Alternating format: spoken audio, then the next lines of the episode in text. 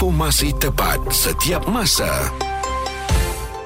Bulletin FM, isu semasa dan info terkini. Virus Kawasaki. Ah ini antara yang kita dengar lah apabila anak Amar Bahrain dan juga Amira Rosli dikatakan dijangkiti virus Kawasaki. Penyakit yang kita tertanya-tanya datang daripada mana? Apa ibu bapa perlu tahu?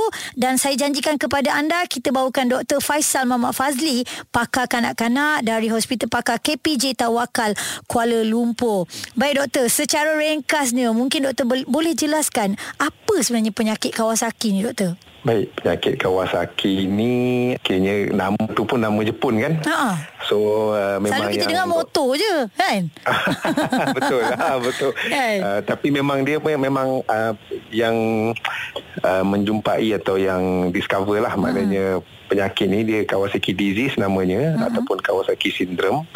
Uh, doktor di Jepun nama dia pun Kawasaki Tomisaku Kawasaki ha, tahun 1967 Okey dah lama. dia doktor. dia ah dia dia dia dia apa ni dia discover pasal penyakit ni. Hmm. Uh, jadi memang banyak di Jepun dan di area situlah uh, orang Asia yang banyak uh, Okey. kena penyakit Kawasaki ni. Baik. Um, Kawasaki disease ni um, sebabnya sebenarnya tidak diketahui sepenuhnya. Ah. Kenapa terjadi tidak diketahui sepenuhnya. Nak kata dia jangkitan semata-mata bukan sebab Kawasaki disease ni dia bukan benda yang berjangkit. Maknanya kalau kata Oh, anak itu. kena Kawasaki disease, Ha. uh, takut esok kena dekat adik-beradiknya tidak. Dia bukan macam mana cakap ah dia bukan disebabkan jangkitan. Kawasaki ni tidak. Dia mungkin ada kan mengenai dengan jangkitan tapi kesan daripada jangkitan yang menyebabkan jadi simptom Kawasaki disease ni. So so dia bukan penyakit berjangkit. Okey, tapi baik. dia mungkin hmm. ada punya initial permulaannya mungkin disebabkan oleh jangkitan. Sebab simptom dia macam jangkitan. Hmm, hmm, hmm. Uh, dia ada demam, dia ada keluar ruam, dia ada keluar kelenjar bengkak, Hmm, uh, doktor. kemerahan. Ha, kalau Aizah tengok daripada yang apa Amma Barin dan Amira Rosli kongsikan ni doktor, um, anak dia tu uh, memang betul lah badannya merah-merah. Lepas tu kita tengok cara nak check tu pun kita tengok macam ada wire dan segalanya doktor kan. Boleh tak doktor jelaskan adakah penyakit ini penyakit yang berbahaya? Lebih terperinci merangkumi pendapat dan analisa.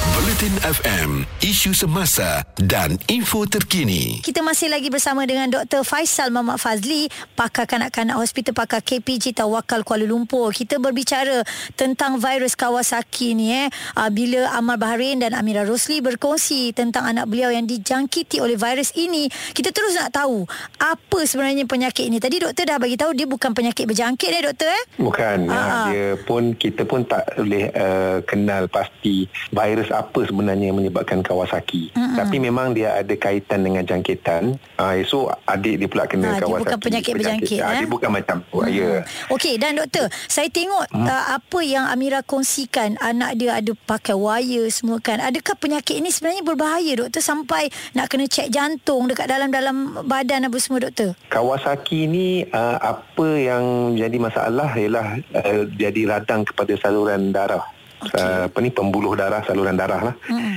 Jadi uh, da, apa ni saluran darah tu jadi radang bengkak dan apa yang kita risaukan ya, saluran ke jantung. Mhm. Yang supply darah ke jantung ni yang kita risau coronary artery. Jadi coronary artery ni boleh jadi inflame, boleh jadi radang Okey. dan ini boleh menyebabkan masalah kepada jantung. Ini komplikasi paling uh, merisaukan paling utama uh, Kawasaki disease ni. Mm-hmm. Jadi kalau tanpa rawatan uh, satu daripada empat kanak-kanak boleh ada uh, orang kata komplikasi jantung yang serius lah. Oh. Dan uh, dua hingga tiga daripada seratus kanak-kanak yang kena komplikasi jantung ni boleh boleh maut lah disebabkan hmm. oleh masalah kepada jantung ni. Tapi selalunya kita detect awal, jadi kita boleh bagi rawatan awal. Hmm. Uh, itu sebabnya apa, ni pemantau, pemantauan terhadap jantung tu penting bila kita dah buat diagnosis Kawasaki ni. Hmm, doktor memang Ah. adakah memang penyakit ni memang kena pada kanak-kanak saja? Uh, majoriti memang bawah 5 tahun. Ah. Kalau daripada penyelidikan memang lebih daripada 70-80% yang berlaku uh, orang yang jadi penyakit Kawasaki ni adalah pada budak bawah 5 tahun mm-hmm. dan bawah 5 tahun ni lah yang yang masalah berisiko, eh? jantung tu yang ha berisiko betul. Mm-hmm. Doktor satu uh, lagi kalau kita tengok kan uh, kanak-kanak yang terkena ni okey contoh sebab kita macam Aizah kata tadi lah dah lama kita tak dengar penyakit ni tiba-tiba ada je kan adakah dekat Malaysia ni sebenarnya ada banyak doktor?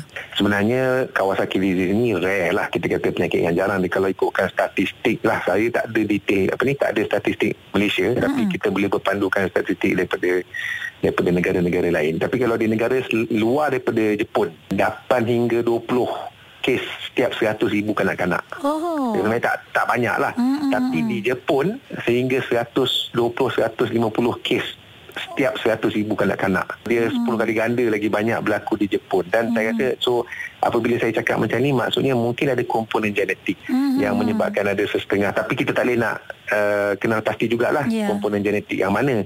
Hmm. Uh, ada komponen genetik, ada komponen jangkitan, mix semua ni jadi Kawasaki. Hmm. Jadi macam mana jadi ni kita tak tahu. Jadi um, nak kata common di Malaysia ni, mungkin nombor kita ni tengah-tengah. Ha? Saya rasa sebab kita ni punya genetik kita mungkin ada overlap dengan orang di Jepun juga lah kan. Hmm. Asia kan. Hmm. Uh, tapi, uh, tapi uh, jadi saya rasa mungkin tak setinggi uh, cases di Jepun. Yeah. Tapi kita mungkin lebih daripada apa yang berlaku di negara barat lah. Negara barat tak tak banyak sangat kawan sakit hmm. ini. So yeah. dia dikonsider sebagai rare. Tapi saya tak tak tak pasti insiden di Malaysia ni sebenarnya berapa banyak. Mm-hmm. Tapi ada memang kalau 2-3 bulan sekali ada je kes uh, yang kita diagnose sebagai Kawasaki. Oh, si. Okey, doktor kalau ha. sebagai ibu bapa agaknya apa yang diorang kena perlu perlu buat dan apa yang diorang kena detect awal kalau nampak anak ni ada simptom-simptom tu doktor? Baik, Kawasaki disease ni simptomnya tidak khusus. Jadi agak sebenarnya agak susah. Tetapi apa-apa kanak-kanak yang demamnya lebih daripada lima hari mm-hmm. uh, tanpa ada sebab yang jelas maknanya kita cek darah dia okay. uh, bukan denggi mm-hmm. kan uh, bila doktor cek uh, apa ni organ semua paru-paru clear tekak tak merah mm-hmm. uh, dan itu itu kita kata apa orang kata ni kriteria awal dia kena demam tu lebih daripada lima hari mm-hmm. lima hari ke seminggu dah kena lama lah demam ni kena lama mm-hmm. uh, kebanyakan demam jangkitan ni lepas tiga hari empat hari okey mm-hmm. uh, ni demam dia lama uh, kemudian ada tanda-tanda lain seperti uh, bengkak kelenjar ruam Uh, mata jadi merah tanpa ada keluar nanah mm-hmm. tarik mata tu tak ada tapi merah mata dia dua oh. mata dia merah so tapi tanda-tanda ni sangat orang kata general maknanya banyak jangkitan lain atau penyakit lain yang ada tanda-tanda ni hmm. jadi kalau tanya apa advice saya kepada parents kalau anak demam dah lebih lima hari apa sebab pun better check bawa pergi hospital jangan mm-hmm. simpan ya ya ha, mm-hmm. sebab berkemungkinan anak mungkin ada Kawasaki walaupun rare tapi benda tu adalah satu kebarangkalian lah yeah. jadi better to check mm. jadi kita kena cegah sebelum apa-apa yang berlaku ya doktor eh. baik terima kasih Betul. doktor atas penjelasan uh, barulah kita tahu sekarang ni sebab uh, masih lagi ter, tertanya-tanya lah dia punya punca asalnya doktor eh. tapi apapun asalnya adalah pada negeri Jepun eh doktor eh. Mm. Betul asal jumpa negeri Jepun banyak di sana sana. Mm-hmm. Betul. Baik, terima kasih sekali lagi kepada Dr. Faisal Muhammad Fazli, pakar kanak-kanak Hospital Pakar KPJ, Tawakal Kuala Lumpur. Selamat berpuasa doktor. Selamat berpuasa. Semoga penjelasan daripada Dr. Faisal tadi ya sedikit sebanyak dapat memberi manfaat kepada kita dan juga input lah kepada ibu bapa yang dengarkan kami di Bulletin FM. Hashtag Seikhlas Hati. Buah fikiran daripada profesional menjadi taruhan kami. Bulletin FM isu semasa dan info terkini.